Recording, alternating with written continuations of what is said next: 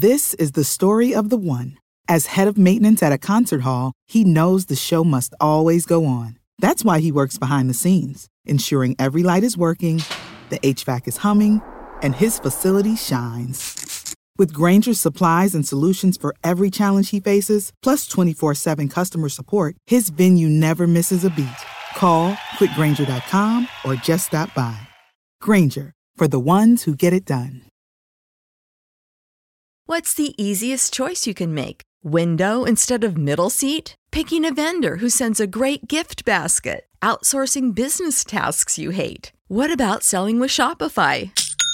Whether you're selling a little or a lot, Shopify helps you do your thing, however you cha-ching. Shopify is the global commerce platform that helps you sell at every stage of your business. From the launch your online shop stage to the first real life store stage, all the way to the did we just hit a million orders stage. Shopify's there to help you grow. Whether you're selling scented soap or offering outdoor outfits, Shopify helps you sell. Wherever and whatever you're selling, Shopify's got you covered. Sign up for a $1 per month trial period at shopify.com slash try. Go to shopify.com slash try now to grow your business, no matter what stage you're in. Shopify.com slash try. This episode of Blue Shirts Breakaway is brought to you by the holiday season. Do do do do. Listen, whatever you celebrate, Merry Christmas, Happy Hanukkah, Happy Kwanzaa, Happy Festivus. I hope you're out there with the people you love, enjoying what you do, and enjoying life. You know what I enjoy? Complaining about AV. So does Greg. Let's go.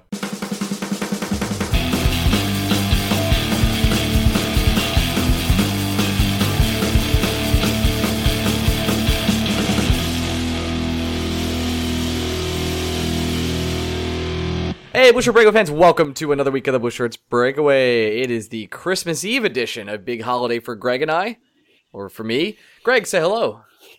This is it's just the 24th of December for me. It's a good day for Chinese food. It's uh, a great day for that. I'm somehow podcasting. We were going to do this on Christmas itself, but somehow this kind of worked out for us. Uh, we're able to do this while we both watch ourselves lose in our fantasy football championships, Greg. Everyone cares. Everyone cares. Look, when I there, for me, there's a lot of money on the line. I don't know how much money's on the line for you, but It's a good amount. uh, I personally would like to win a thousand dollars today. That would be fantastic. I don't think that's mu- the, the amount on mine uh, for our league that you're also in, but Oh, definitely not. definitely not. Anyway, enough about that. Fuck football. Really do hate it, despite us both being in the championships of different leagues. Um, Look, fuck, fuck football, but I, I, I Love gamble. money. I have a gambling problem. Really, money's, Greg? Money's good. Money's great. tell me about your is gambling great? problem. Is this something you want to talk out on air? Do you I need help? I've talked about it on air quite a bit. I- uh, there, there have honestly been times recently where I felt like I should probably start seeing something or someone or start calling a hotline because it's never, it's never really big bets all at once. It's just I love making a lot of little small bets, and then I'll think about it afterwards, just being like, that's an irresponsible amount of money I have spread out over things that I really don't care about. yeah, like you don't care. Like you're betting on what's the most ridiculous thing you've bet on in the past two weeks? Out of curiosity. uh, I lost a bet, I think, on Rutgers basketball. Yeah, like why would you do that? Did you watch the game? Not even close. No. That's the worst part. I make the bets before I have to go to bed so early at night that I'll make bets on basketball games that start at seven o'clock and I'm asleep So before I, tip off. I would understand if you were watching the games. Like you're like, okay, I want to have a little ante in, in this game, especially like the playoffs or any other game. Like, okay, I want to up the ante on watching this boring game, but you just go to bed. I go to bed. Yeah, so I don't know. Big show today. Is, is it a big show? I don't know. Here's what's going to happen on today's show. Here's my prediction. Okay. We, we already recorded an interview with a comedian. His, his name's in the title. Uh, we reveal that when he comes on. It's very fun. Uh, he kind of challenges us on AV. I thought it was a really good interview. Had some nice little tidbits on it. So Steve, Thank God he didn't come on today. yeah, I know. Steve, so, Completely different conversation he comes on today. absolutely. Uh, so Steve, Steve uh, Hofstetter comes on and talks to us about the Rangers and his fandom and some other stuff, including Mike Francesa and Dolan. That's fun. We're probably going to go on a sick AV rant here in like a minute. It's it's pretty unbearable what's happening right It's now. It's brewing. It's brewing. And then at the end of the show, we'll come back uh, after the interview and we'll talk a little bit of uh, the user reviews that we got. And anyone who left a review pretty much in the past week, I'm going to read it and we'll respond to it. That'll be it. on this Christmas Eve edition of the Blue Shirts Breakaway. Let's talk a little Rangers. Christmas Eve edition that you're not going to listen to until after Christmas dinner. Yeah, until you're it, it comes out the day after Christmas, but we're recording on Christmas Eve, so that's what matters, right? People people want to know.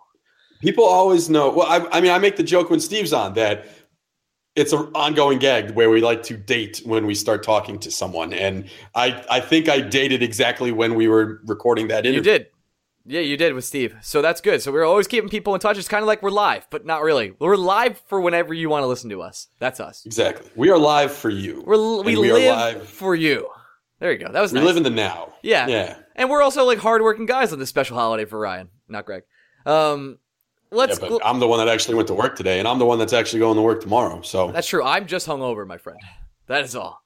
Let's talk a little bit of quick game recap. Sure. This is our, our new segment we do for people around the world. The Ducks and Rangers game happened on last Tuesday. It was a frankly easy game for the New York Rangers. Sure was. You, you remember? It's, al- it's almost it's almost Ryan like playing a West Coast team on the second night of an East Coast back to back provides significant advantages for a team hosting them who is also on two days rest. Hmm. I don't know if I can agree with you on that. I do want to take time out to say right now that I know you have Todd Gurley in fantasy, and he's going crazy, and I hate everything about this because I'm facing him. So congratulations. He just, got another 16 yard pass. But that's enough about fantasy football that I'm never going to mention again this rest. Yeah, yeah, yeah, yeah, yeah. The rest of this And you thing. know who uh, the best part about that is I got Jared Goff too, and he's Uh, throwing the ball is to Gurley. Not good for me. I'm screwed. Anyway, I lost. You you might win. That's fun. Let's talk. Stick with Rangers. So you're right, Greg. That, that Mm-hmm. I don't really see the advantages there. um, What, uh, wait. Oh, you're being sarcastic. I am. Thank you. Uh, and it would be a terrible thing if you were to start some sort of backup goalie that night. It would be, um, yeah, uh, yeah.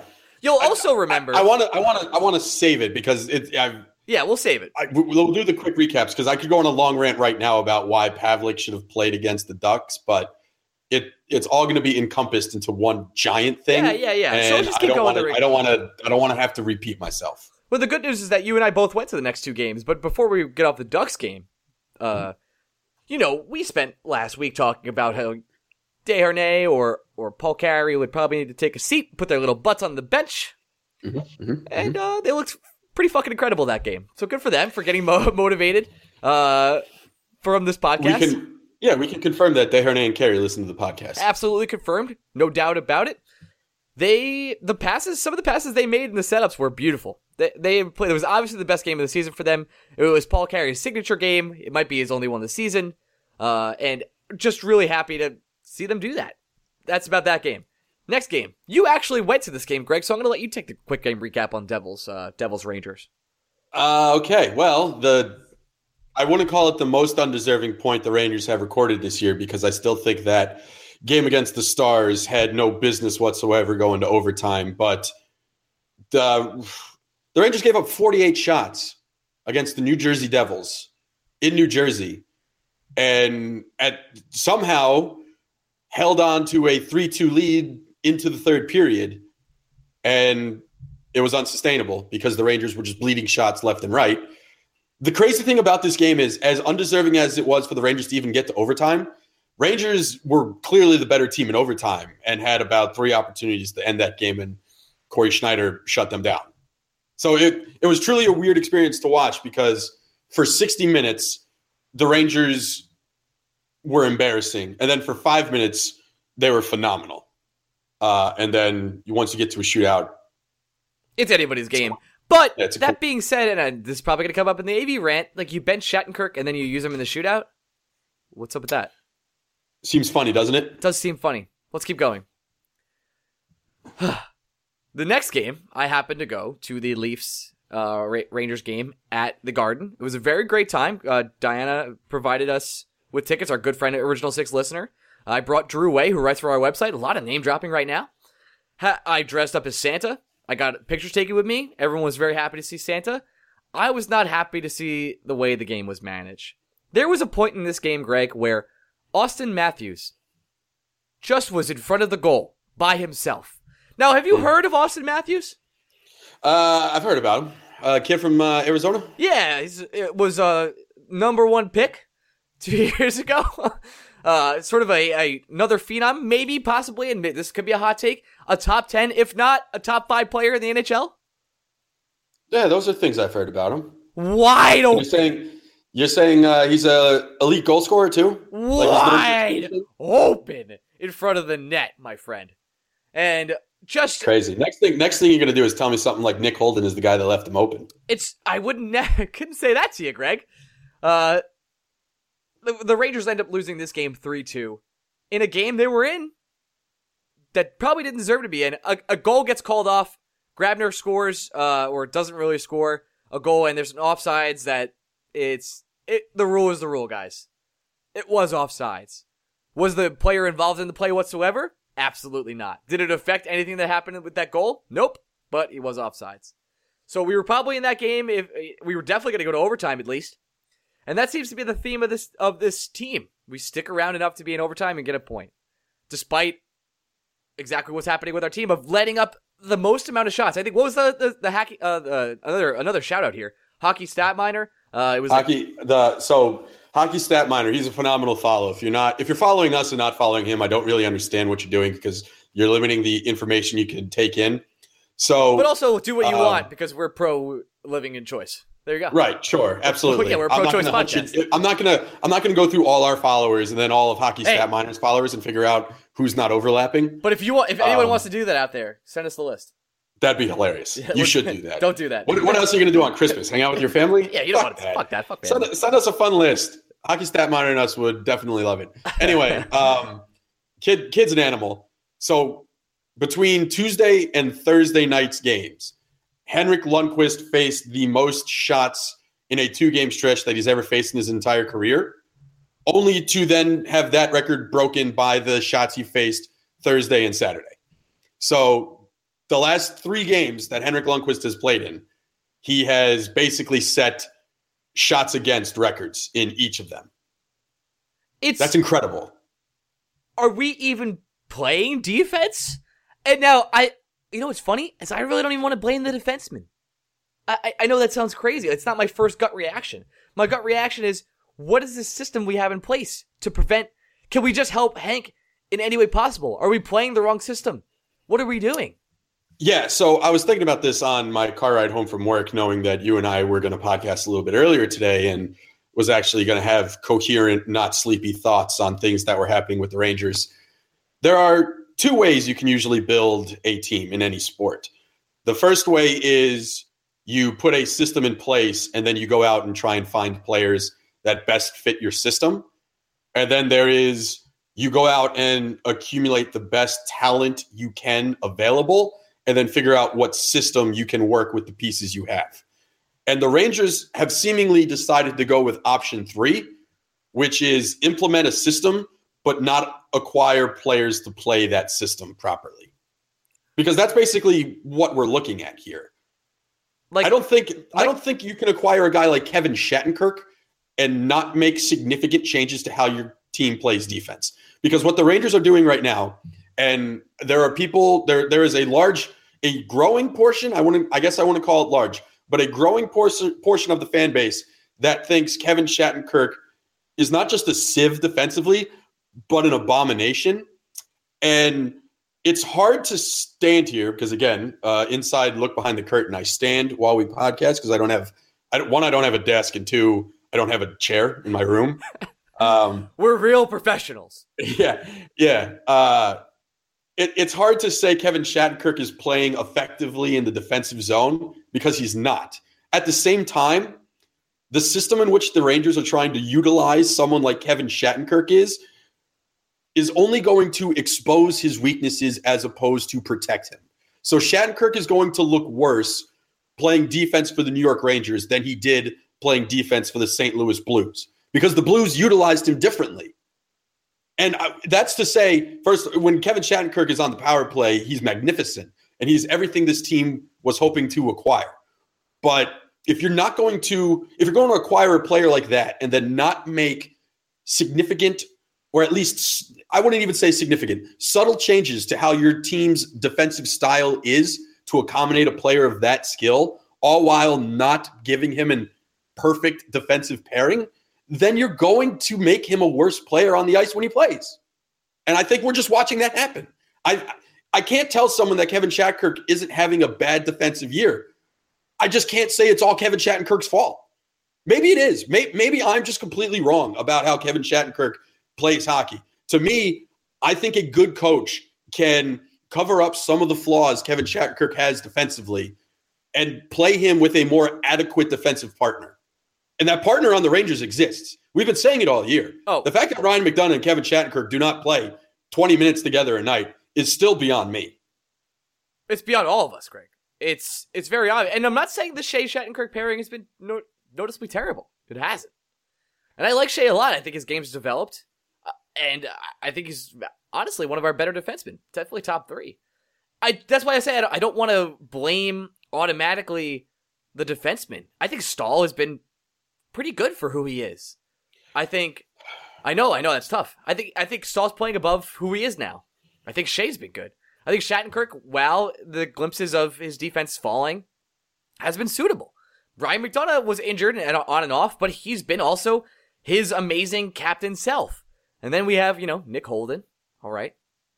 He's a third pairing defenseman, but he's playing on the first line. That's a problem. And then Brendan Smith, who seems to be playing less aggressive than he used to. I'm not sure what that is either. Like he got paid, maybe, and he's just not as brooding as he was. Because my impression, my first impression of Brendan Smith when he got here last year was, wow, we have a tough son of a bitch defenseman who's hitting everybody right now. And that's what I wanted of Brendan Smith, but I don't see that anymore. He's been less noticeable of recent. But I don't feel like any of those players, with the exception of winger Nick Holden, who somehow, by the way, ends up rushing the net more than any other defenseman I've ever seen, still, just, I don't feel like any of them have been truly terrible. But yet, Henrik Lundqvist is facing more shots than ever. Uh, I would disagree. Nick Holden's been truly terrible. I'd say, I, I, I said with the exception of Nick Holden. Sorry. Yeah, Nick Nick Holden's been truly terrible, and quite honestly, the I, it's hard to call any defensive pairing the Rangers have good. Uh, Sean Tierney put the charts out. Um, I think Saturday actually before the game that showed where all the NHL defensive pairings rank amongst each other, and all three of the Rangers pairings were firmly in the quadrant of the graph you didn't want to be. The, the graph has it has fun, dull, bad, and good, and all three were very firmly entrenched in the bad.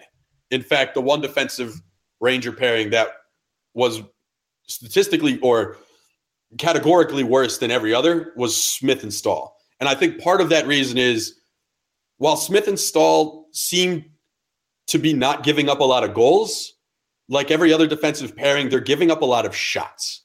And honestly, the reason why the Rangers have been in so many games recently is because Henrik Lundqvist has just been playing on another fucking level. He's- and it's incredible to think about this 35 year old all world goalie still being able to play some of his this might be the best hockey I've ever seen Henrik Lundqvist play. And, and I say that because that's the hottest not because, maybe you've ever had. But I think it's justified because I, the Rangers shouldn't have won. Maybe like they, they may have one of their last seven games. They deserve to win. Mm-hmm. They deserve to beat the Ducks, and they uh, they deserve to beat the Kings. So they have. Oh man, you cut out, Greg. Gregory, Greg, you're gone. All right, we had a tech- I blacked out. We, had, we blacked out there. We had a technical difficulty. Oh, we're back. Where were we? Uh, where were? The, the, funny thing is, I was going on a long rant, and I was very proud of where that rant was going. Unfortunately, and then I get a message from you being like, "Hey, bud, uh, you're you're not talking to anybody." Yeah, you're talking to nobody. I could have I could have gone on for 20 more minutes and not realized that. So it's a good thing you texted me. Yeah, because so I just would. We were. Didn't we even did, look down at my screen. We did leave off where you were saying we did, we didn't deserve to win one of the. We only really deserved to win the Kings and the Ducks game. That was it. Right. So I said one of seven, and I quickly corrected myself to make it like two of seven. The point I was making is, uh, I think that I was making is the the players the Rangers deploy defensively do not play well in Alain Vigneault's system, and or or whoever's system. If you want to give credit to Lindy Ruff, if you want to give credit to a numerous amount of assistant coaches that have supposedly had a hand in coaching this defense under Alain Vigneault the buck stops with Alain Vigneault, and he continues to want to deploy this type of defensive system, and it just doesn't work. It, it doesn't, and it's it goes beyond Nick Holden playing with Ryan McDonagh, which he shouldn't. It goes beyond Marc Staal and Brendan Smith having to play together because they shouldn't. And quite honestly, it goes beyond Kevin Shattenkirk and Brady Skjei, who, while I think two, when you put them independently of each other, two strong defensemen, Skjei more so defensively than Shattenkirk. But for whatever reason, that duo doesn't really work when you put it together and ask them to play the style of hockey Alain Vigneault asks them to play on a nightly basis. It just doesn't work. And I, I if the Rangers go out and acquire Carlson and Doughty and somehow keep Shattenkirk, McDonagh, and Skjei while doing all that, sure, those six guys might be able to play insane defense for an Alain Vigneault styled system. It's just the fact of the matter that the Rangers this offseason made upgrading their defense a priority. But instead of bringing in players who can, uh, they did bring in better defensemen, but they deploy the same system, which just doesn't work. It doesn't work. And if you're going to run that system, then what you had to do was properly identify players that can play that system effectively. And the Rangers decided to bring in talented defensemen versus system defensemen. If you ask me, Ryan, I prefer the talented defensemen, but then you have to make coaching adjustments. You just have to make coaching adjustments. And AV doesn't, he doesn't. The defense has made zero adjustments. Different people have come in and out of the lineup, but defensively speaking, this team is yet to make a single defensive adjustment. And the adjustments that happen, it's funny that you mentioned that we don't make any defensive adjustments because offensive adjustments are nonstop. Last night, oh, well, sorry, not last night, the Leafs game, uh, we were switching lines like nonstop. There was a time I was I was with Drew and we were looking. I was like, "Is JT Miller now the center of KZB? So now KZM?" We're like, "Yeah, he is. That's weird." And but then they took Pavel Buchnevich off of it for a while and put Miller on with Mika and Kreider. I was like, "What? I don't really even know what's happening." And the line of Rick Nash, Kevin Hayes, and Desharnais is, can you get any more lackluster from like? What do those guys even play well together? I can't even. There was during the five on three. Um, oh my god! I had what a miserable experience. An embarrassing, an embarrassing five on three where I think the Rangers got two shots off, which is just ludicrous. But there is a point in which David Desharnais was on the ice and the wheels were just coming off, and you can feel it. And I am trying to type a text or a, a tweet as feverishly as I could, just to sarcastically praise how good Desharnais is. And before I could hit enter on that tweet, he committed a penalty in the offensive zone to wipe away the power play. And that perfectly encapsulated the game David Desharnais had. I will say this, and I don't think you and I eat crow when we should eat crow enough on this podcast. It's very possible. We don't. I, I, I think I think sometimes we ignore the stuff we get wrong, and we apologize for that. Um, I when I see maybe we overreacted to Boo Nieves being out of the lineup because obviously Desharnais and Carey had chemistry and it worked against the Ducks. And quite honestly, they didn't look terrible against the Devils either. The, the reason the Devils were playing poorly in that game, but I don't think the presence of Desharnais and Carey were was necessarily hurting the Rangers. As they should so, be their fourth liners. Right. And we've always said that David Desharnais is an effective bottom six center. We've been pretty consistent about that. Even when Desharnais' play has struggled, I've usually gone back and criticized AV for asking Desharnais to just do too much. If you just let Desharnais exist in the bottom six, I think you have a very effective center who can occasionally provide some offensive outburst. And I, I think we've seen that when given the opportunity. We definitely saw it against Ducks. I can't. For, we were wrong. They were they were fine playing Desharnais and Carey over Nieves. That was that was bad on us. However, when Jesper Fast gets hurt, I don't know why. It's not like it's not like Desharnais had a great game against the Devils where he should have been rewarded moving up into a top six line. And JT Miller, one of your four best forwards this entire season, dropped all the way back to the fourth line. That doesn't equate to anyone in my mind. I don't think it equates to you. Well, you know what else doesn't equate? In that game, we pulled Mika Zibanejad when we are down two goals. What? So here's the thing with that, right? There is a compl- this is a, another problem that I've always had with Alain Vigneault. There is an obvious thing Alain Vigneault can say after the game that makes such a drastic move like that, a move where you remove your number one center, who honestly wasn't having the greatest of games against the Maple Leafs. I, we can't say his play warranted him remaining on the top line. That's correct. that's fine. I, I am I am ready and willing to admit that. Um, I don't know if it necessarily was so terrible he shouldn't have seen the ice, but correct. Mika Zibanejad was having a poor game against the Toronto Maple Leafs, and Alain Vigneault recognized that. There are two avenues Alain Vigneault could have chose to go down. A logical avenue you could have said post game was this was our third game in six days. Mika Zibanejad missed the better part of a month before these games with a concussion. And maybe he was worn down. And quite honestly, it's possible. It, we don't know how the human body is supposed to react from concussions.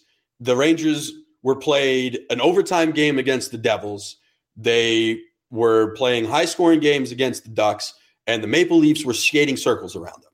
So maybe Alain Vigneault saw Mika Zibanejad just didn't have the legs under him anymore because he's coming off an injury, a significant injury, and felt the need to make a change offensively and remove Mika from the lineup because he's doing more harm than good. If Alain Vigneault said that after the post game, I could have been like, that actually makes sense. That actually, Greg, what you just said was a perfect explanation of what could have happened. Here's what actually happened. Yep. AV came Oh, you out. want me to keep going? Oh, you want? Oh, do you want to go? Oh, You go. I, I, I slow paused. That was good, right? yeah. I Yeah, well, I- it, got me. I don't. I don't usually do that. No, you don't. I liked it. I AV, liked it a lot. AV came out and said, "You know, he's not really one of our top best nine forwards." he, he- he's it's uh, amazing. Truly amazing. Uh, what? Really I, I can't even say that without laughing. No, it was incredible. He went out and said that Mika ca- made costly turnovers and didn't deserve to play anymore. That that's what he said. That's not even. I'm paraphrasing a little bit, but once you cut through the French Canadian accent, that that's what Alain Vigneault is saying. He's saying against the Toronto Maple Leafs, Mika Zibanejad was one of the Rangers' uh, 11th or 12th forward. He, he would have. He basically healthy scratched Mika Zibanejad for the third period. Oh my god! Um, Just don't understand. And then you you pair it Ryan. Let's let's go one step further. You pair that move, Yep. benching Mika Zibanejad, with Alain Vigneault also saying that he benched his top power play unit because he didn't think Boo Nieves and Paul Carey were getting enough ice time. And listen, whenever you got to give Boo and Paul Carey more ice time, you got to do it. What? Especially if it, especially if it means getting Buchnevich and Kreider off the ice. Why does he? I, it's it's it's incredible, Ryan. It really is. And I said this on Twitter. I'm going to repeat it on here. December 23rd, 2017 is officially the day where the scales tipped. We're done. There is no more gray zone when talking about Alain Vigneault. You're either firmly in the camp that thinks Alain Vigneault runs an ineffective, useless system with a talented roster that is in essence holding this team back and he will or should not be the head coach of this hockey team any longer. You're firmly in the fire AV camp or you're firmly of the belief that the players are letting down the coaching staff and Alain Vigneault as one of the most successful coaches in New York Rangers history doesn't deserve the criticism he receives. There are now two camps in Rangers fandom. There's- Those are them. there's no other option. on the fence being like, well, I see what both sides are saying. That you don't get to anymore. We are now past that point. You either want AV gone or AV can never do anything wrong to warrant a firing in your mind. It that's that's it. I don't see a gray line anymore. I use I, I've firmly been on one side of the fence. I am I am unabashed about it. If you listen to this podcast for the better part of the last 18 months, it's really the only fucking thing I talk about besides the Mets. It, it- it is obvious where I live, but I at least understood the middle. I got it. Like I, I, I, I, I recognize that it exists. And, it no and by the way, longer I was part of the middle for a while. You were. I was. But And Ryan, it's obliterated. It's gone It's now. fucking gone. It's, It's the Maginot line. I just it doesn't exist anymore. I don't get it. I was at the game watching it happen live in front of my face when JT Miller came out and Buchnevich was on the bench and Buchnevich was on the fourth line, and I just said to myself, "Here we go again." And I just and maybe he knows something that we don't, but I honestly I don't think he does. And I just I know I'm an armchair quarterback here. I'm in my room on Christmas Eve talking to my my dear friend Greg about hockey. What do I know? I've never played the game at professional level. I've never coached at a professional level. But some of this stuff just seems like it's logical sense. That's and it. uh, well, I'll take it one step further. In our Discord, I jokingly said before the game started that JT Miller getting put in a position to play less ice time than Jimmy Vesey is somehow going to reward Alain Vigneault one way or the other because he just has a horseshoe so far stuck up his ass. And what happens? Jimmy Vesey scores the first goal of the game for the Rangers. Absolutely. I knew it was going to happen before it happened because everything suggests that JT Miller should absolutely be in a position to either be firmly in the top six or at least be getting more ice time Well, than Jimmy Vesey. Greg, and the second that Jimmy Vesey gets put up again above Jimmy JT Miller in the lineup, I fucking knew that Vesey was going to score. You should have figured this It, out it otherwise. as predictable as anything. you and I were go one of us went to the game. Jimmy Vesey's gonna score. That's just He's how this works. Jimmy Vesey, get us season tickets. I, I ran through the numbers when I was sitting in between Devils periods. Vesey has now scored between you and I being at hockey games four goals and has an overtime winner. Games that we go to. Vesey, He, Come if on, If Vesey man. wants to score sixty goals, get us fucking tickets. Come on, dude. You can put us in the tank. It doesn't matter where we I don't sit, care where we are. Tickets. Just let us know. If- Uh, if Jimmy Vesey wants to be a top five scorer in the NHL, bro, pony up some tickets. Get us some merch. Man, I feel like today we have an abnormally large amount to talk about with this team. I, I, I feel like sometimes we scrounge to see like what, what's really going on, and I could just keep going. Anthony D. Nah, dude, it, it's it's it's that fucking tipping point. It- we're, it, we're we're past it. It's gone. It's obliterated. It's over. It's done. well, now you either want him gone or you're fine with him forever. There is no more. There there are two camps, and I swear to God, there's going to be a civil war. it's we're close. And by the way, we have other defensemen. We have them. Oh, we do. We do. It's incredible. And oh my God, we got it. After the fucking Devils game where Holden outside, of course, Holden scores the fucking goal to, I, I, I, I hate winger. everything. He, he might be. Just play him on a fucking wing. I don't care at this point. He's probably better on the wing than Paul Carey. As nice as Carey was against the Ducks, Holden's probably a better winger. Anyway, after the game, Alain Vigneault has the nuts to stand up there and say words like Nick Holden is dependable and Nick Holden is reliable and Nick Holden has earned his spot on the top defensive pairing when very clearly Elaine he hasn't. He's fucking ass, dude. Just call it what it is. Whatever you want to describe Nick Holden as, the word should not be good. The word should be some form of bad. He's not because ass. he is, Ryan. He's not bad. He's a third pairing defenseman. when you utilize him the way the Rangers utilize him, he's bad. There if you you want to utilize. Nick Holden properly, he might be an average NHL defenseman. You're right. This goes back to kind of some of our David Desharnais rants. If you just put David Desharnais in the role that he's successful in, he will be successful. The Rangers continually play Nick Holden in a role to expose him and make him fail, and then to stand up there and lie in my fucking face and call him dependable? Are you insane? Merry Christmas, everyone. I fucking hate it, dude. I fucking hate it so much. It that's the, the craziest, the most frustrating thing about this Ranger team. First of all, is that they're still in a goddamn playoff position where they don't deserve to be. Second, there are some obvious, easy, logical things this team could do to be better. And Alain Vigneault looks at all of it and goes, "Nah, fuck it. I'm playing Jimmy Vesey in the top six.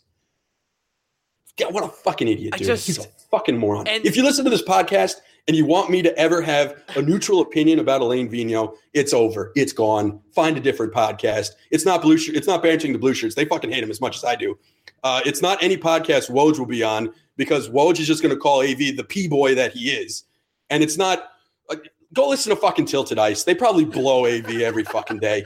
They got 34 followers, and the 34 followers are the guys that are just like, no, I think things are going pretty well with the Rangers. We're definitely We're in a playoff spot. We're doing definitely all right. tweets about this now, just so you know. Um, I don't give a shit. I I, don't care. am so angry that it deserves to be said. Uh, Merry Christmas, Grandpa Red. This is all for you and the kids that you gathered around your fucking Johnny. Windows 94 MacBook or whatever the John- shit you have. Poor Johnny. Um, oh God, I needed to get that out. I feel so much better. You know what's funny? We go in, we, in this interview that's coming up with Steve. We're like, yeah, okay. we're, Oh yeah. we're so calm. oh my god. I meant so I meant I mentioned this. Steve and I, spoiler, um, we disagree on our opinions of Alain Vigneault. And my responses to him were so calm and collective and somewhat understanding that I don't know if if, if Steve listens back to this podcast. First of all, Steve, hello. Thank Hey, you for Steve, listening. Thanks so much. Um, if he listens back to this podcast and hears this rant that we I just went on, and then he has to listen to a completely different sounding discussion of Alain Vigneault thereafter, it it, it doesn't add up. It it doesn't, but it needed to be said, and I don't I don't care. I I just don't. This team this team's not fun to watch, Ryan. I'm not gonna lie. I'm not gonna stand here and lie. It, it, it's at a point now where I want Alain Vigneault gone so much. The only way I think it happens is if the Rangers don't make the playoffs.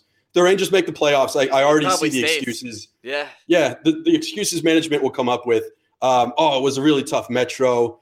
Um, it's a year where very good teams didn't even make the playoffs. The other teams in the East are playing ridiculous hockey. You couldn't have expected them to beat someone like the Capitals or the Blue Jackets or the Lightning. All of that is. I, Yeah, I it's just, the Lightning's year, man. How are we going to beat them? I see the fucking excuses already, and I know that if the Rangers make the playoffs, we're getting at least another year of Vigneault. So the only way the Rangers, in my mind, can get rid of this man is if they don't make the playoffs, and that's a miserable place to be as a fan. It feels like I'm rooting against my favorite team. Of course, I am so much happier if the Rangers make the playoffs, regardless of who their fucking coach is. Playoff hockey is great. I best. want my team to be successful. nothing If the Rangers win a cup with Alain Vigneault, I will literally record a live video of me eating a physical crow. I will eat bird. Like fine, A if, if live Vigneault- bird. it is today is Christmas Eve 2017. If the New York Rangers in the summer of 2018 win a Stanley Cup, Ryan, I will go to Montreal, order crow. I don't even know where the fuck I'll find it on a menu, and I will eat that shit raw. And I'll be happy because the Rangers will have a cup. But when that doesn't happen, I want Alain Vigneault gone. I think you. I have, think that's a fair fucking bet. I think you have every right to say that now. Every right. Mark it down. Mark it down. Uh, It's already Christmas. Eve 2017. If the Rangers win the cup this year with Alain Vigneault behind the bench, Crow boys. going to eat crow. Eat crow. Actual fucking crow. I'll cook a crow. We're gonna hunt it down, kill it ourselves. PETA hates this podcast. Let's go don't- to. Uh, we didn't even talk about Pavelec and how he didn't start it. We don't need to. Uh, do do you want me to start again? no, we don't need. To. Because. I can. We don't need to. Because I can. Let's if go you to- want me to, I can. I have No. another one in the bag. Let's go to our interview. Come back. Let's thank thank the listeners for a nice holiday season and for getting us to 69 reviews, and then we'll call it a day. Ready? Sure. This is a much tamer version of us. Transition. And we're back with our special surprise guest for the day, even though it's not a surprise because it's in the title. Steve Hofstetter, a comedian and a huge Rangers fan who was recently featured on the MSG scoreboard. Steve, say hello. Frankly, I am shocked. It That- is a huge surprise. A huge honor that you're here, or a huge No, honor. I'm, I'm saying it was a surprise. I was going off of what you just said. You're you got a yes and. This is comedy. You got a yes and. I'm just a really bad podcaster, my friend. You are the expert comedian.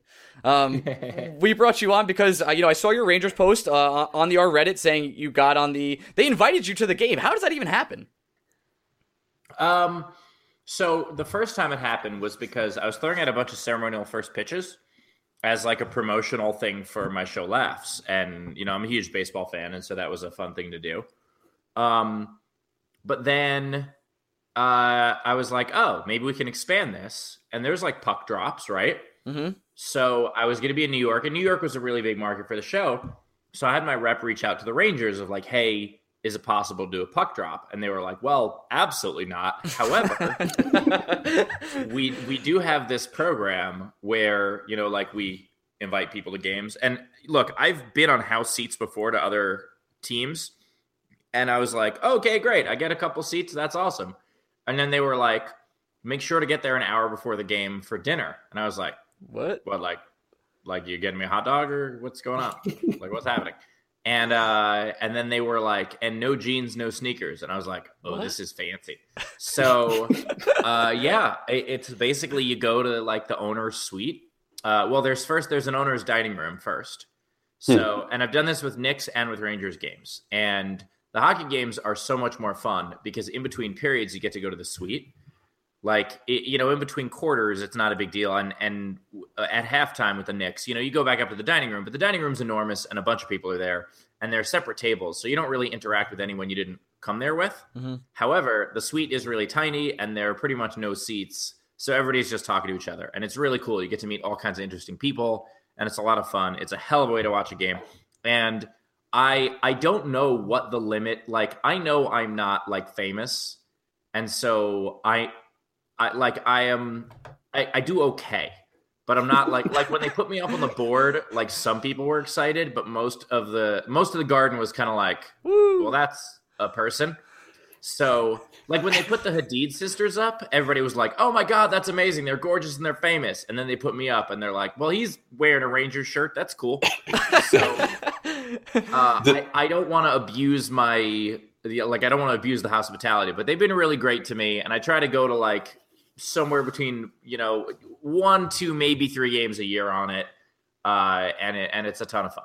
Did uh do you think any of the fans were just wondering themselves, man, for a guy that quarterbacked the Giants in the late eighties, early nineties, he looks really young. Yeah, yeah, they were like, you know, Jeff Hostetler looks real. He looks real good, and also has a different face. Um, but no, what was good is they do play. They do play a clip beforehand to give people context. Yeah. because they know, like even a even like a like a famous person, like a real famous person, not like a pretend to be famous person like me, but like a real famous person. Uh, you know, like they've had, uh, you know, like I, I was there when they put like a boxer up, and people aren't gonna offhand know who the boxer is, so they show a clip of him boxing first, you know. That makes sense. So- yeah, so they do that. And so on this one, it was good because like my clip got laughs, which was really positive, and then they showed me. So that was nice. And like apparently the Hadid sisters thought I was funny, so that was like Well, the, really- you don't need anything else. You're good now. Yeah, your money Get now. out on that for a week. I'm done. Uh, ever have you ever run into Margot Robbie? She's basically, I, I think she's taken the mantle as the most famous Ranger fan, maybe. Uh, I have not, although I did run into her publicist at the game. Oh. That's pretty close. Uh, she didn't say like, "Hi, I'm Margot Robbie's publicist," but like we talked for a little bit, and she gave me a card, and then I looked her up, and I was like, "Oh, that's Margot Robbie's publicist." Among other clients, she represents a lot of great people, but uh, there there are always interesting people at the game. It's it's uh it's a whole lot of fun. So you mentioned that you're not really that famous, but about seven years ago, I was driving in my car and you were on Francesa, but you were on for it like at a normally long time. Like you came on as a guest and then he just kept you on. Was, it, was that planned? So you, you want to know the behind the scenes? I this? really do. I've been killing me for years. okay. Okay, so I was being looked at to be his co-host. Oh my god. Uh, wow. so when when Mad Dog left, they did like an exhaustive search, which did not include me. But Mhm. six months later, when the search was basically done, and they're like, "We got nobody," uh, I met with uh, CBS Radio in New York, which you know owns the fan, and so the guy who I met with was like, "You'd be perfect for this job," and I was like, "I know." So uh, so then I had actually when I, when Russo said he was going to leave, I'd reached out to my ma- to my then manager and said, "Reach out to the fan," and she got nowhere. You know. yeah. So then, uh, okay, so all right. So they reached out to the fan and uh, nothing doing. They didn't care. But anyway, so I had this meeting. It goes really well, and they're like, "We should introduce you to the program director of WFAN," and they did, and the meeting went really well. And he was like, "I want to look at you for Francesa's co-host," Okay. and I was like, "That would be an amazing job, a difficult one, but an amazing one." Yes. So uh, they had first they introduced me to him at lunch. They basically were like, "We're going to bring you on for an hour. We're not going to say we're looking at you as a co-host because if it doesn't work, they don't want to be seen as that. Mhm. We're just Right. going to bring you on for an hour as a guest and see how you vibe with him." So I was like, "Absolutely." So we go to lunch first, and it was very interesting to have someone who's never done stand-up comedy tell me how to do stand-up comedy. But such is the life of Mike Francesa. So uh he so anyway we go on the air together and it actually goes really well um It was a great had- show. thank you there were a couple of callers i was needling him a lot i was kind of doing the whole like you know I'm the young buck in the know, and you're, you know, the old man who knows a lot about sports, but I could still make fun of you because you don't have a cell phone, kind of thing. Mm-hmm. So, True, all true. uh, two different people called, ostensibly from landlines, and uh, they called afterward and independently just said, "Hey, that that was great. That should be your new co-host." Now, Mike had already kind of wanted to not have a co-host, and he had already gotten away with it for six months, where the ratings were doing great, and so he didn't have a co-host. But uh, meanwhile, FAN brought me in to host an overnight shift, which was a lot of fun. And it went well, but not well enough for me to get my own show. And you know, Hmm. such is such is the the way the the proverbial cookie crumbles. Yeah, that was just the first time I, I heard of you, and uh, I remember being like, "This guy's actually fucking funny, and he plays well with Thank you. Francesa." And then uh, three years later, you were on the front page of Reddit for destroying hecklers, and that seems to be also your bit, um, which has gone really well. And I just seem to be popping into you over the past ten years. Uh, and if you, you're out there and you haven't checked Steve out yet, what are you doing? Uh, but you're not here to talk about your career. You're here to talk hockey, my friend. Yes. Um, what is your take? So, are you a pro AV guy? Where do you stand? This is important for us. Am I a pro what? AV, Alain Vigneault. Oh, uh yeah, sorry. I just I didn't I didn't know him by his uh His- by his nickname. his nickname, I was like I was like audio video. Yeah. um, you know, look, uh, I think a lot of times we think we know more about coaches than we do. Um, people are so quick to blame a coach when things go well and reward, a, or blame a coach when things don't go well and say he's a genius when they do, forgetting the fact that so much of it is about the players. Now, look, that said, coaches are very important. But look, you know, Stanley Cup, we we were very close and we were very close to beating a team we had no business beating. Yeah. Like we were up by two goals in two of those games. Like, yeah, it collapsed, but still. Um, and so I, I think that like, have we won the cup under him? No. Have we done very well under him? Yes. And so the same way that like people would freak out with the Giants when Tom Coughlin didn't have the best season, forgetting the fact that he had great ones, or people freaked out with the Mets at Terry Collins this past year, forgetting the fact that we're in the World Series two years ago and in the playoffs a year ago. So I, I think that I I don't know enough to know yes or no, but my instinct is yes.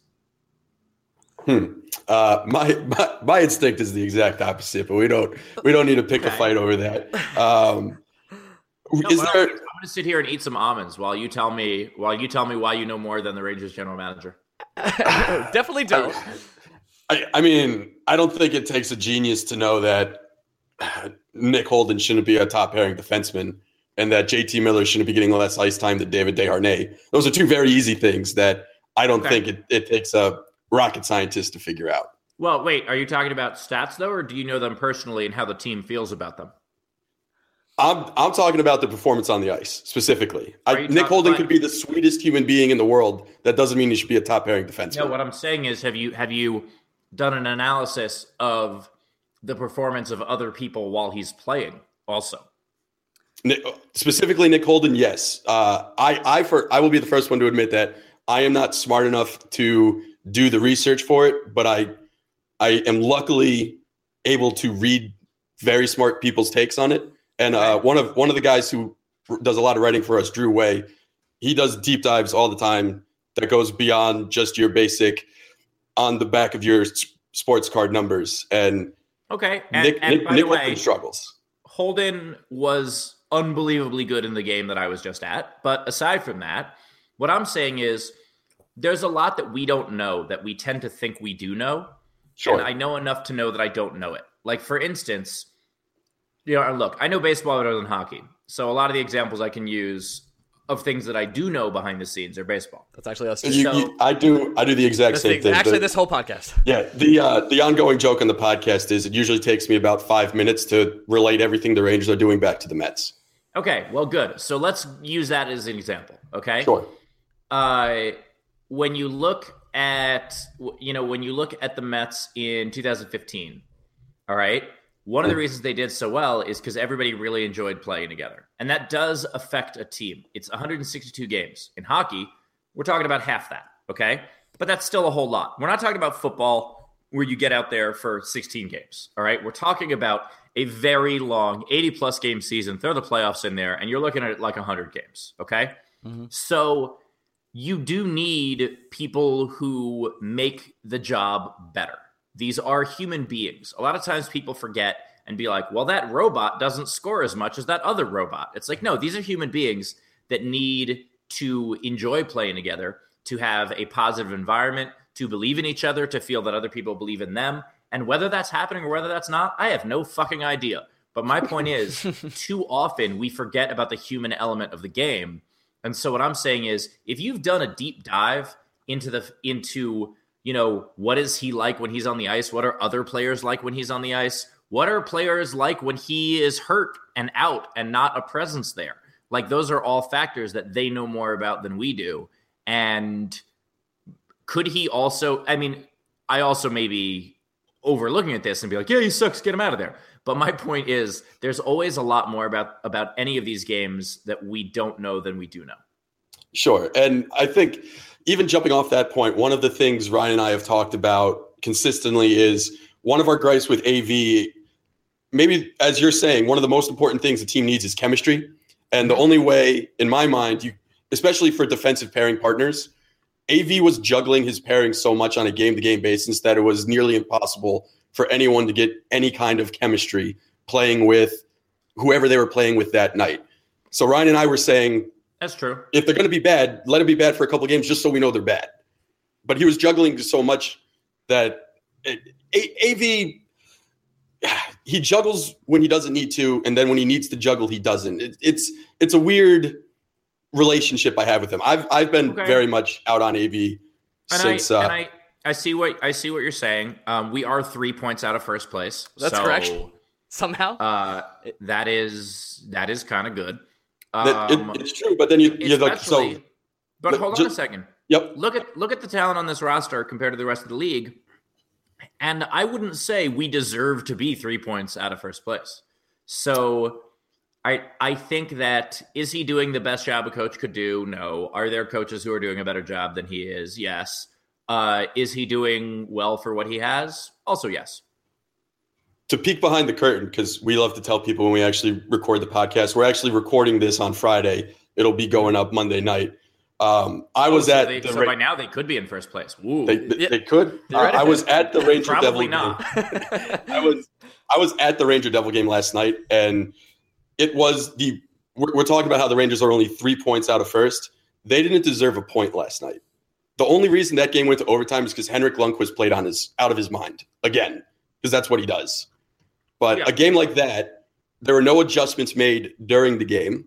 There were obvious problems during the game. And again, you're, you're right. AV is a hockey coach for a reason. Uh, I am a guy that hosts a weekly podcast and likes to yell about it. He very much has more going on for him than I ever will in terms of personal success and knowing the game of hockey. But at the same time, it, if there's an obvious answer and you choose not to take it, I think that says something about someone. Okay, and and look, I know way less than you do. You know, I am. You, a, you might not. I don't know much. uh, I mean, look, that, that's actually the first thing I've agreed with. But I look, I am a casual fan. Okay, mm-hmm. I'm not a diehard. I love them. I've been watching them for ooh 25 years now. Um, I started watching in '92. A friend of mine got me got me into it. I was I was 13. Nice timing, I think. Yeah, yeah. It was actually very funny because I went to the Rangers parade and like all these people were like 54 years and i'm like two and a half anyway so i'm like i've been watching them lose for two and a half but actually they were already good so um but anyway point being that like i i just think that people tend to make snap decisions when it comes to you know coaches managers that sort of thing and i i think a lot of that has to do with people's moods and you know and and i just the point i wanted to make was not for or against AV. It was against snap decisions when it comes to coaching and taking frustrations out on coaches. That's, it. That's totally fair. Uh, there's a lot. That's pretty much the Twitter atmosphere, isn't it? That's the internet age we kind of live in. That snap, instant reaction anger that everyone has now. We and mm-hmm. we try and be more. You know, we're we're we're a little bit more than casual. Um, but we try and be level minded about this team in general. We just like to look at the easy decisions that could help us. And now we're we're also armchair quarterbacks. We don't you know we don't Oh, know what the fuck we're talking about. Yeah, and ab- and absolutely, and it's one of those things that like you know to take it back to the Mets, uh, like with Terry Collins. Yeah, did he make some really dumb bullpen decisions? Absolutely. Did he make some terrible lineup decisions? Absolutely. Is he a clubhouse guy that these guys will run through a wall for? Absolutely. So, and I will take a I'll take a clubhouse guy over a stats guy any day. Yeah, I was. I, I think Ryan knows this. I've wanted nothing more than to love Terry Collins because the players seem to love him, and that was enough for me. But it is hard sometimes to look at uh, Hansel Robles on a third day when he shouldn't be pitching at all, or hitting Eric Campbell cleanup on days where he shouldn't be playing at all. It's stuff like that that irks me to no end. But Yeah, ab- absolutely. But it's the thing, the, the kind of personality that it takes to be a clubhouse guy. And I say this as someone, I would not be a clubhouse guy. I would be a sit there pouring over stats, put in the guy, you don't like it, take it or leave it, shut up. Like, I don't know how to make a guy who doesn't like you like you. I'm Right. very, very binary, and I know that. And so I appreciate those that aren't. You know, I appreciate those that that do have that, you know, that interpersonal charisma that, you know, everybody likes you kind of thing. Cause I, I absolutely don't have that going for me. If I Are did, big- the cheers would be louder at the garden. are you uh, are you a big Mickey Callaway guy so far? Uh, I think it's too early to be, but I, I, I am excited about what he's done in the past. I am excited that about his approach to pitching, and he he does seem like a more modern version of a clubhouse guy, like a clubhouse guy that understands what sabermetrics is. Mhm. Uh, and so it it is. I, I'm interested to see how this goes. I'm right there with you on that one. Uh, jumping back to the Rangers a little bit, you mentioned being in the owner suite in between games. You ever run into Dolan? Uh, yeah, I have not had a conversation with him because I am not stupid, and I I know that like it could only be it could only be bad. You know, like I'm not going to say anything that's going to make him be like, "Oh, this is my adopted son." You know, like I can only accidentally say something that pisses him off, and then you know I'm already in. Why would I risk that? If he wants to talk to me, he knows who I am. I'm there, happy to talk to him. If if he doesn't, then that's fine with me. And I, you know, and I've talked to people who are like high up there, like his, you know, kind of his, you know, right and left hand type of people, and that's fine. And if he wants to look, I'm standing right in front of him a couple different times. I'm usually like within a few seats from him. And if he wants to say something to me, he certainly can, but I am not going to go interrupt his. It's It's- probably he's he's nice enough to have me there. it's probably for the best. Where do you see this team? You know, where's your projection for this team going forward? Now that you've kind of seen them on ice, you you say they have the talent. Well, they don't have the talent, but they're still performing otherwise. Uh, where do you? I, I want to kind of wrap this up, and I know you got you're kind of on a time limit here, but Yeah. where where do you uh where do you see this team going this year for yourself? Oh, it's so hard. It's so hard to know because they they've surprised me in both directions so many times. And the thing that's always fun and frustrating about the Rangers is like I'm looking forward to them signing someone who should have retired three years ago, because that is just everyone. If you ever want to buy like a custom Rangers jersey of your favorite player from another team, just wait 20 years and play for the So, like, there, there's always that. But again, that's leadership and that's fun. And the fact that Gretzky was a Ranger is really cool, you know? So, It is neat. uh, yeah, that that's the that's the upside of that. Um, so you know what? I I frankly I don't know. Uh, Henrik is getting old, and that worries me because the Rangers have always been a very when they've been successful, it's because of goalies. Like, yes, did they have lines that played out of their minds in '94? Absolutely, but Mike Richter was a was just a fucking wall, and so if like we need to figure this out before we lose Henrik Our two, and I I don't know how to do that. we are on our two, two last two year window. That's what I've kept saying. Um, Yeah. S- Steve, I would love to have you back on when Met season comes, so you and Greg can kind of nerd out for real on that. If you're if you're if you're around, because this podcast seriously is a Mets podcast, uh, secretly disguised as a Rangers podcast. Um, Sound, sounds good to me. Do you wanna- uh, do you want to plug any of your stuff before you get out of here? I know you got you're coming to New York April seventh. Um, I am. I'm going to be back in New York April 7th, and also probably before then. I actually, I'm the co-host of SNY's Mets podcast called Oh. Meet Meet the Mets Cast. Interesting. Uh, it's a lot of fun. It's me and Rob Brender from SiriusXM and uh, Matt Cerrone. Okay, cool. Um, so it's uh, it's a fun one for the Mets fans out there. And uh, my book's coming out. My book comes out March 20th. You can pre-order it on Amazon right now. Uh, it's called Ginger Kid: Mostly True Tales of a Former Nerd. The joke, of course, being former. Mhm. And uh, and the other thing is uh, just go uh, go to my YouTube, check out my videos, watch some comedy. Uh, one of the one of them was played at, at the Garden, so that was cool. Being the big screen at the Garden was kind of fun. Uh, and aside from that, and you know, just tweet me and tell me how wrong I am about everything I said today. Perfect. One last nonsense question before we get out of here. It's a classic old age internet question we ask everybody: Is a hot dog You a got it. sandwich? What? Is a hot dog a sandwich? I've never heard that before. No, I'm kidding. What the fuck are you talking about? Of course, a hot dog is not a sandwich. A hot dog is a hot dog. Ah, this is my guy. A taco is not a is my guy. A blintz is not a sandwich. Steve's- A knish is not a sandwich.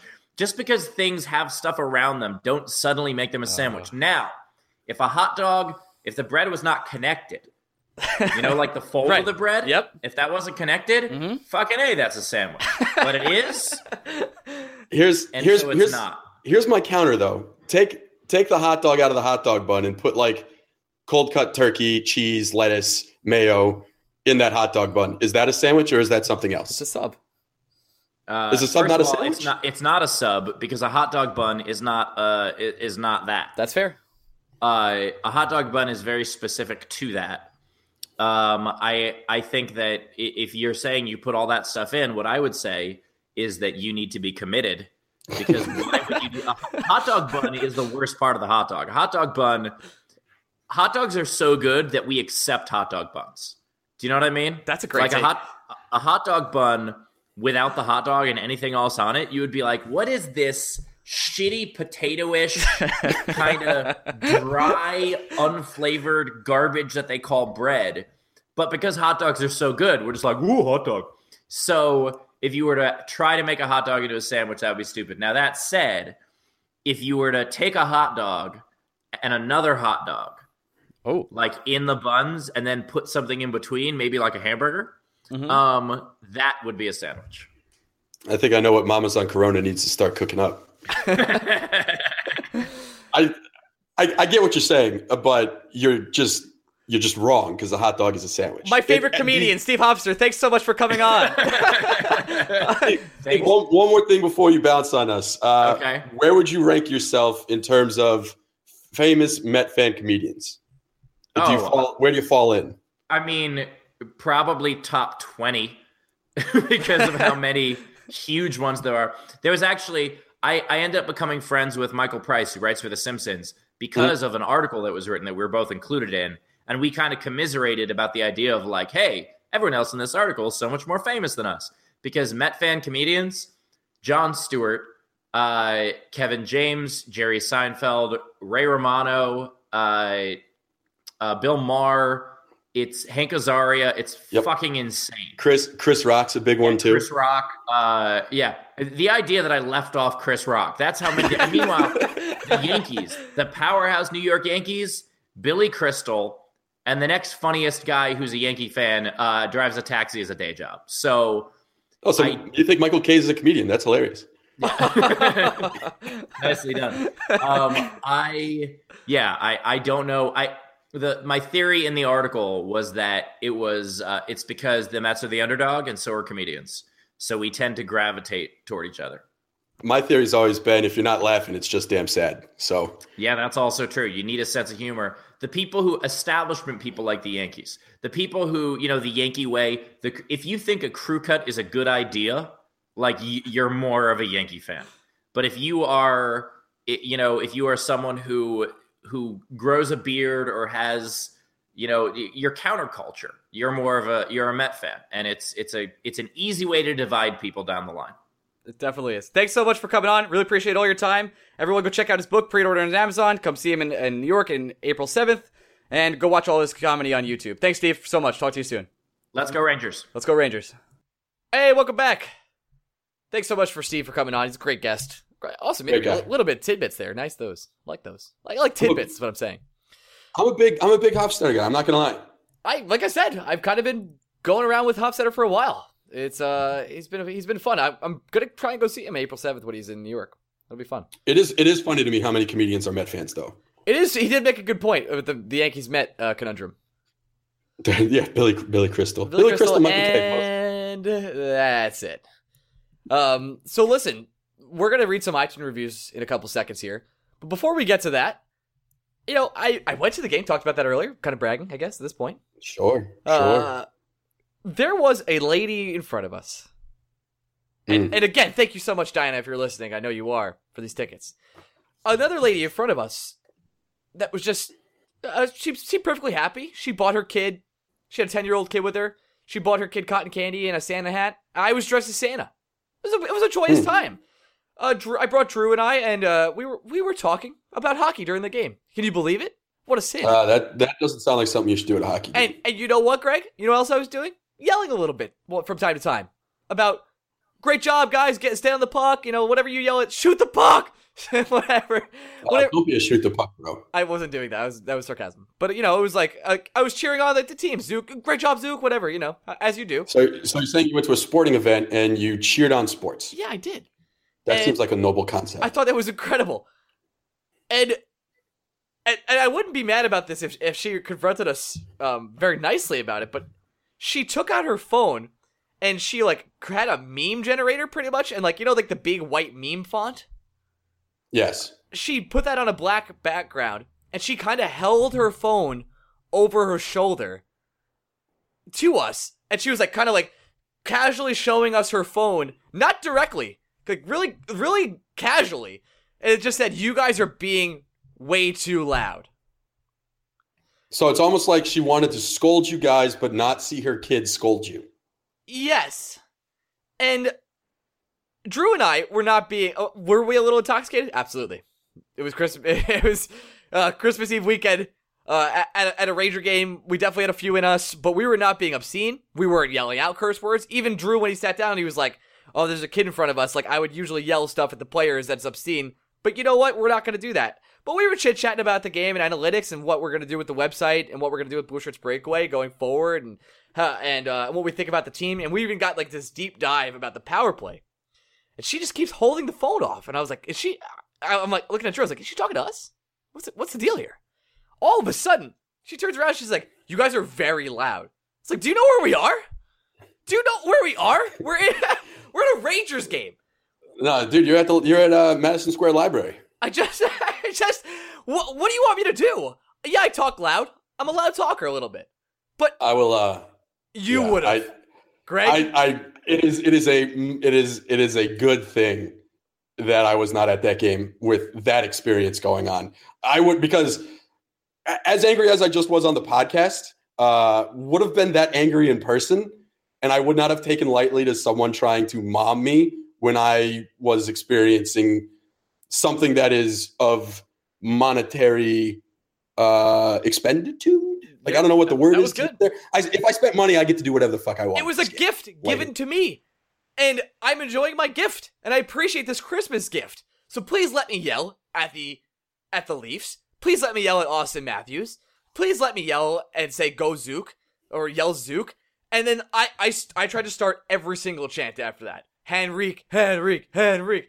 Let's go, let's go. Rangers. I've been to I've been to enough games with you where I've heard you like interact with or try and interact with the game going on in front of you. I, I want to classify it as loud. I'm not loud. I'm really I, not. I am I am loud. Like I have no Yeah. volume control. No, I'm not obnoxious at games. I'm actually genuinely pretty quiet. And I'm observing what's going on. I'll yell like, "Yeah, boys, let's go." Something like that or when the goal happens, of course I'm screaming. But to turn to hold the phone, Yeah. to be so petty and passive aggressive, holding the phone, you guys are too loud. Over The- her the one- shoulder. The thing I hate the most is that neither of you just asked why. Like I, I it would have been the first word out of my mouth. Like wh- why are you acting the way you act? What has happened in your life that has resulted in this existence that you currently occupy? I'm not hurting your kid. What what I'm what not- went wrong? If her kid wasn't there, th- this would have been a full thing. But I feel like I, I did not want to get him involved in this. It's his, it's his also Christmas weekend. This is probably Yeah. something for him. I did not want to ruin this ten year old kid's night. I think that's the right thing to do. But at the same time, Like said- who are you? It's a Who are good you? thing. Yeah. Good thing I wasn't there with you and Drew. Um, like, while we're talking about while we're talking about fan experiences, one last thing though, before we Sure. move on. you would have told that kid not to pay for sex. Uh, no, ten's a little young. if I thought he was, if I thought he was eleven, that's one thing. It's true. Um, while we're talking about in-game experiences, Yes. uh, so I, like we mentioned earlier in this podcast, I was able to go to the Devils Rangers game at the Prudential Center, Mhm. um, and I was able to go courtesy of friend of the podcast Keith Kinkaid. He's he's a great guy. He got myself, Jeff, who's been on this podcast a couple times, Mhm. and our friend Ryman some tickets in the uh, family section. So to say that this this was the one time in my life where I had to be the most behaved I've ever been in my existence as a sports fan, this was it. Like no Ranger gear. Ryan and I didn't even stand up when the Rangers scored. We weren't allowed to do anything. We just had to experience the Prudential Center for everything that it is, which which which is it's kind of it's kind of interesting. Um, but to the guy, the bro, the frat bro that was sitting about nine rows behind me, uh, who was going out of his way to start or attempt to start no cups chants directed at Henrik Lundqvist. I just want you to know that I know what your face looks like. And I know what your voice sounds like. And the next time I see you on the street, I promise you, I will not be behaved. I will ruin you. I will. Uh, I will attempt to ruin you. He's probably big enough to kick my ass, but I am dumb enough to pick that fight. I get it. And if I see a Devil fan in my life, Jeff included, and I, I told him this after the game, if there is a Devil fan that wants to enter my life and try to start a no cups chant at Henrik Lundqvist, I will fuck you up. and that's that's Protect that's your a- boys, Greg. I there are some things in my life that I will just not accept. Um, rooting for any Philadelphia sports team, just like flat out rooting for them. Anything. Yelling at Henrik Lundqvist, besmirching David Wright, uh, and speaking ill of Michael Beasley. Those are four things that I'm not going to stand for. The Michael Beasley thing really got me. All right. let's uh let's talk about all the reviews. We just said we are gonna read five. I'm just gonna read a bunch, okay? Let's do it. What, what are we up to now? Like as of recording, we Uh, we hit 69. We made a big deal of it. We've since gone past that. As of recording, I believe we're at 74. 69 five stars though. Nice. Hey, that's perfect. You guys are the best. You guys are the best. You guys are the best. Four stars. The five four stars. Thanks. Appreciate it. Could could be better, and I agree with you. By the way, that could That's be a that's a fair criticism. All right, so uh, I'm gonna read a bunch of these, and I'm gonna probably butcher names, and bu- probably butcher the reading of them. So this is from uh J Dul Dulios on December 13th. He's- No It- way, that's his name. But keep going. oh, these are all. Uh, it's not actually. It's whatever they type in the. iTunes. No, whatever whatever he was trying to type, I'm saying Jay that's not what he what just came out of your mouth was not what he was trying Oh, to type. absolutely. Awesome podcast. It's hockey season, and it's always great to get more news and insight of the Rangers. The guys do a great job, uh, and their individual points uh, of views are interesting and refreshing. I do enjoy the extra banner. I am also a fan of ne- other New York sports teams. I do find myself wishing for a bit more content on the Rangers. Okay. Uh, That's fair. That's fair. I think we I think we hit you up good today, friend. I think we did a. Uh, this comes up again. The, the, the bit more content of the Rangers part. Uh, I think over the past, and I want. I kind of want to address this for everyone out there. I think we've done a pretty good job over the past couple weeks of just upping our Ranger content as much as possible. I know we are a, a bare bones Ranger podcast. Uh, so and then and then the nonsense comes second for sure. You know, there's been like no Mets talk whatsoever for like three weeks. Uh, and we did do a Stanton podcast. and There's gonna be a lot more Yankees talk this year, especially because I'm a huge Yankee fan. So there'll be you'll get I- you'll get both sides of the coin this year, guys. That that'll be coming. Oh, where's Shane going? My roommate is walking outside Oh. with a six pack of beer and three gifts in his hand. I am I missing something? You probably are. It's probably Christmas. Uh, wow. And uh, so Anyway. we, we will be talking, you know, more New York sports, especially. Uh, you know, we had the Knicks wall on. We're going to be doing a lot more New York sports this year in general, covering the Yankees, So- covering the Knicks, and such like that. But we do want to provide as much Ranger content as possible. There are some weeks where I know we skim a little bit and we do like 35 to 45 minutes of it, and it, it could be the whole time. And I, I appreciate that you guys come to us for Rangers content, um, but we're going to I- do our I- best. to piggyback off that, I will say I think you and I have been doing a better job of the first 20 minutes of the podcast, at least, really focusing down on the Rangers and talking specifically about the Rangers. Yep. Um, when we bring on our guests, we try and keep the first part of the interviews with our guest about the Rangers or hockeys or analytics or whatever the reason is we brought them on for. But it it is rare for us to get these guys on the podcast, so it will delve into nonsense just because we want to talk about as much as we can with these guys. Yeah, and Um, and I love the nonsense. I, I know it's crazy. I just love Yeah. the nonsense. But we're also, I, Ryan and I, will will again, peeling back the curtain a little bit, we're trying to come up with ideas for more bonus podcasts to reward our Patreon subscribers. Yep. And I think Ryan and I are doing a better job, or at least trying to do a better job, of keeping some of our longer nonsense points for those podcasts. And also, So, for example, for and- example, we did a Star Wars podcast yep, this week. Instead of us doing 15 or 10 15 minutes on Star Wars on this main podcast, we brought your friend Angel and now my friend Angel on for 40 minutes of it. yeah, And, and that's available to everyone on our Patreon. and if you don't want it right now, you wait a couple weeks and it'll come out. We're everything that gets you know eventually recorded on, except for like the super exclusive stuff, uh, will come out eventually. You guys will get to hear it, and I appreciate. it. But if you want to hear it now and you like what we do, you can go to our Patreon. That's our plug for that today. Let's keep going with uh with with reviews here. Hip hop horror Jorge eighty nine, you Patreon supporter. There you go. He says, "Go New York Rangers." And in Japanese, he wrote, "A hot dog is not a sandwich." Nice. Uh, so he lied he he lied in Japanese. Good to know. Okay. Uh, next is uh, Hallinger. Says best of the New York Rangers podcast. Nice, nice job. Thank you. Love the chemistry Ryan and Greg have. Impressed with the effort and consistency they put forth. So much. I I gladly contribute via Patreon. I promise I didn't know this was coming. Uh, they they must be good of something I'm willing to give them money for, which is already free. That's true. Thank you. Uh, these two make you feel feel like it's a passionate discussion each week with good Rangers friends and company and so so much more. Nice. I just the, the part of him saying uh, I appreciate the effort. It's like a girl telling you afterwards, like, "Well, you tried. You tried. That's really all I could ask for. You tried. Hey, You tried. you're consistent.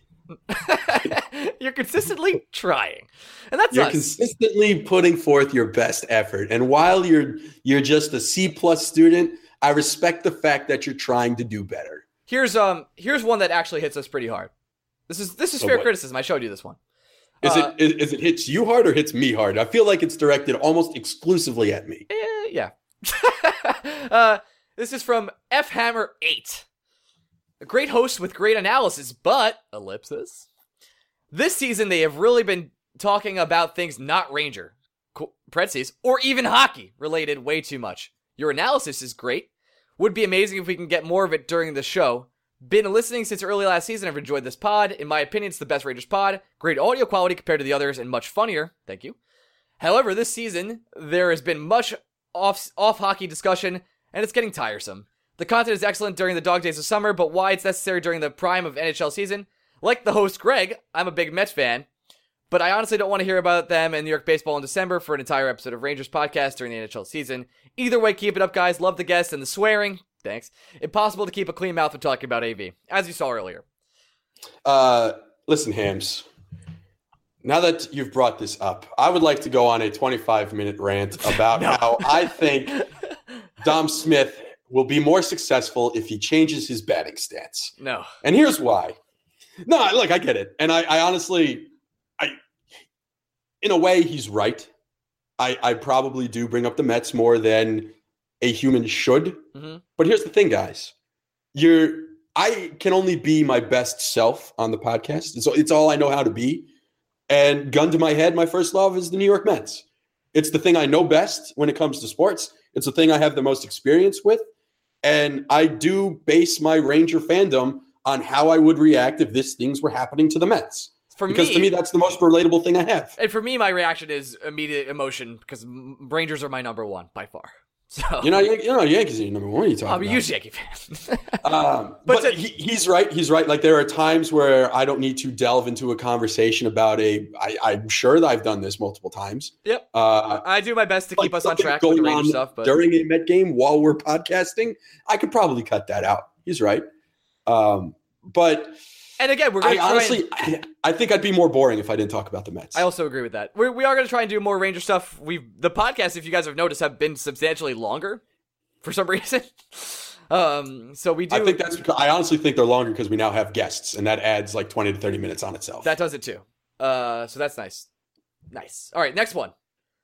So sorry, F8 F Hammer 8, but I do appreciate you saying those nice things about the audio quality. We do put a lot of work to that and how we are funny. I- no, and you know what? I think Fair criticism. I'm not here to say that he's Yeah. being He's definitely not wrong.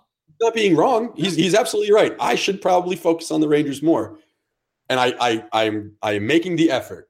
but it is just impossible for me to not talk about something I love, which is the whole reason why we do this podcast. Okay. Next next one is uh it's from ndom717 or 717 Oh my. or 717.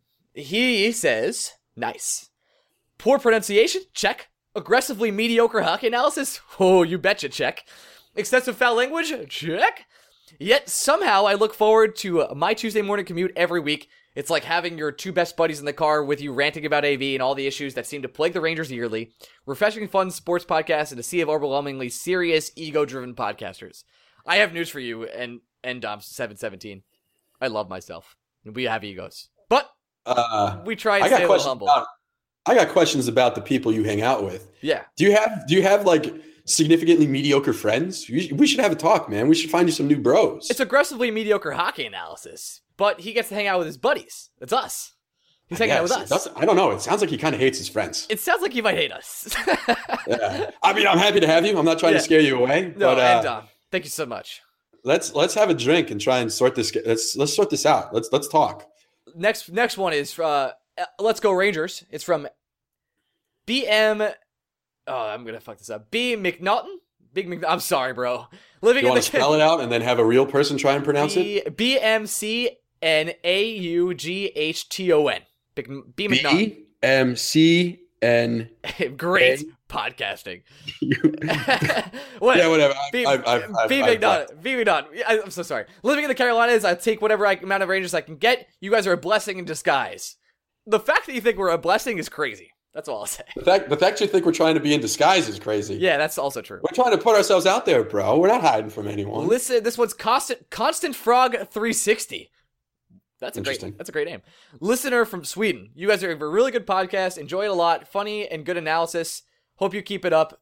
Slash slash Felipe. I'm assuming his name's Felipe. Huh. Thanks, Felipe. I can't believe you listen from Sweden. Uh, Fun, but it, fun story. Um, Sweden is the country we get our fourth most listens from. it is. It's we got a lot Yeah. of Swedish listeners. Yeah, United United States obviously number one, Canada number two, UK number Uh, three.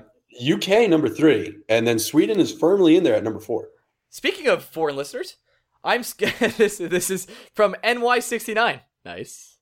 Um, he says, I'm Scandinavian. and he says, this is actually one of my favorite uh, comments. A hot dog is not a sandwich. Special Greg is out of his mind.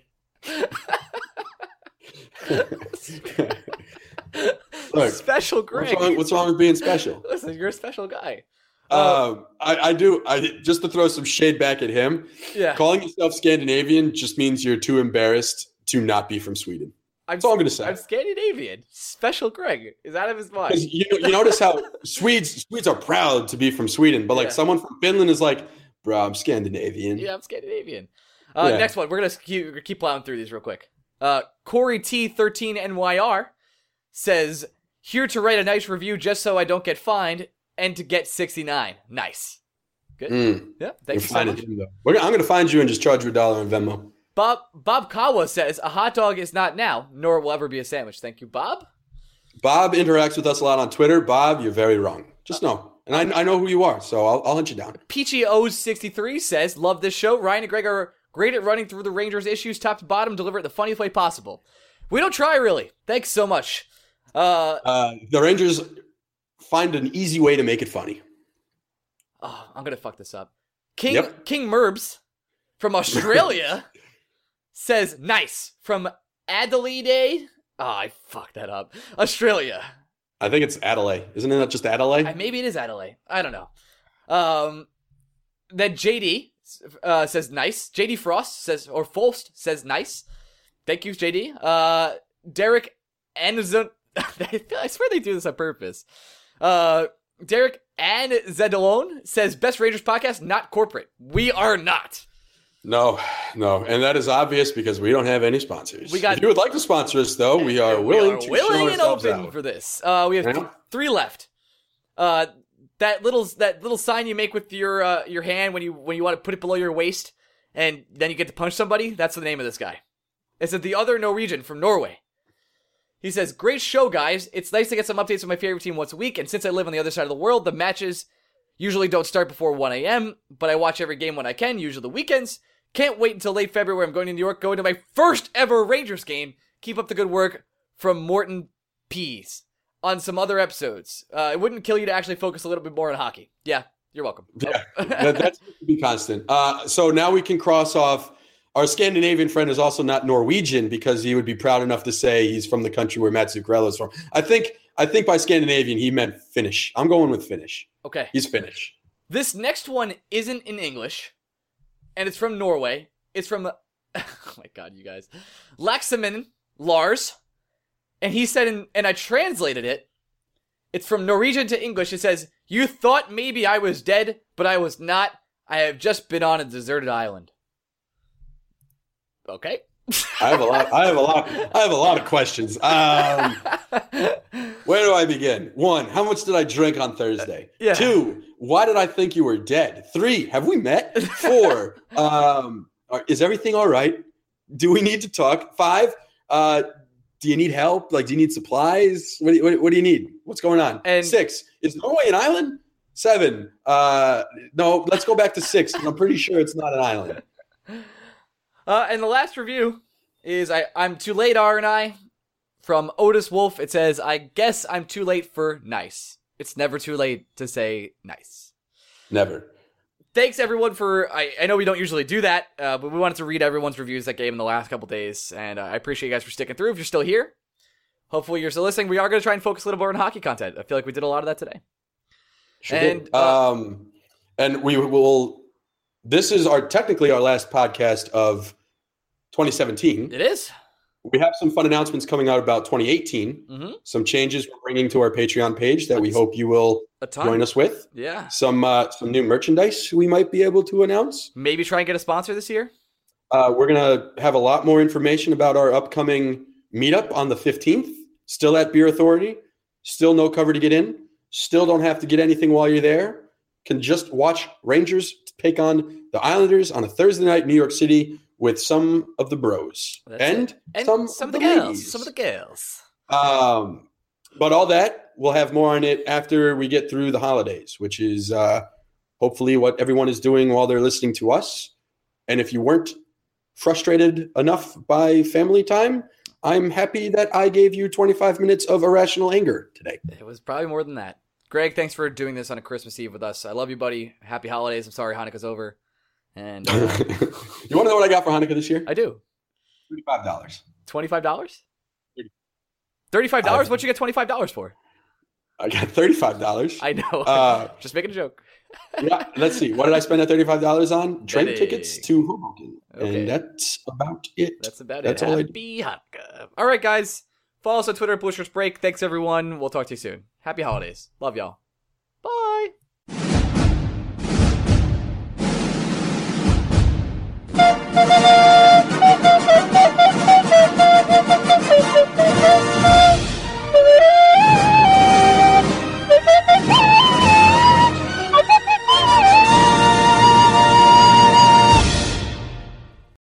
This is the story of the one.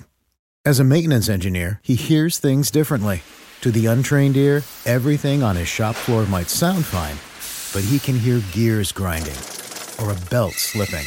So he steps in to fix the problem at hand before it gets out of hand. And he knows Grainger's got the right product he needs to get the job done, which is music to his ears. Call, clickgrainger.com, or just stop by. Granger, for the ones who get it done.